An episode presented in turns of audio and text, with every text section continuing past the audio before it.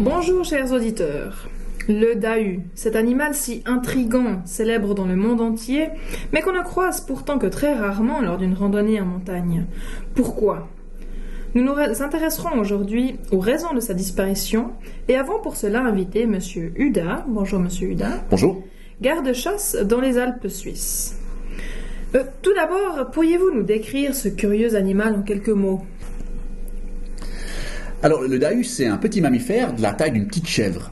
Il a des petites cornes recourbées, les sabots fondus, et chose étonnante, le dahu a les pattes plus longues d'un côté du corps que de l'autre. Ah bon? Plus longue d'un côté que de l'autre? Oui. C'est c'est étonnant. Ça peut paraître comme un handicap, mais en fait, les pattes courtes sont proches du terrain, et les pattes longues le retiennent bien dans la pente, ce qui fait que sans plier les jambes, il est très droit dans la pente. Ah d'accord. C'est donc un animal qui, qui vit essentiellement dans les régions montagneuses. À vrai dire, il y a 500 ans, on le trouvait sur tout le territoire suisse et même au-delà. Mais à cause de la chasse intensive dont il a fait l'objet, eh ben, il a totalement disparu de plaine et il ne survit maintenant qu'en de rares endroits dans les lieux isolés en montagne. Ah bon Mais, mais comment, comment ça se fait qu'il ait été tant chassé? Ben, le dahu a longtemps été chassé pour sa peau, mais plus en raison encore de ses cornes. On broyait les cornes pour faire un condiment, et puis on pensait qu'en mangeant ce condiment régulièrement, on pouvait vivre plus longtemps.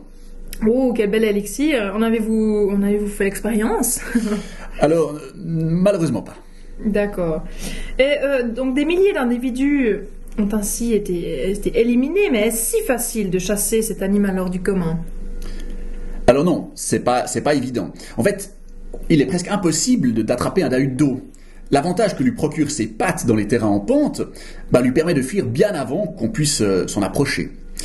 De face, si le dahu nous voit, eh ben, il va faire un long détour par le haut de la pente ou par le bas de la pente pour se rendre ina- inaccessible.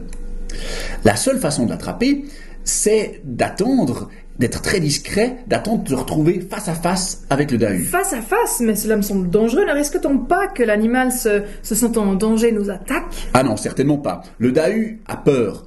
Et en fait, il, au moment où on le rencontre, si on fait beaucoup de bruit, il va être effrayé, il va se retourner, et là, ses pattes longues euh, le repoussent de la pente, et ses pattes courtes ne le retiennent pas, et il va basculer, et c'est la chute. Ah, d'accord.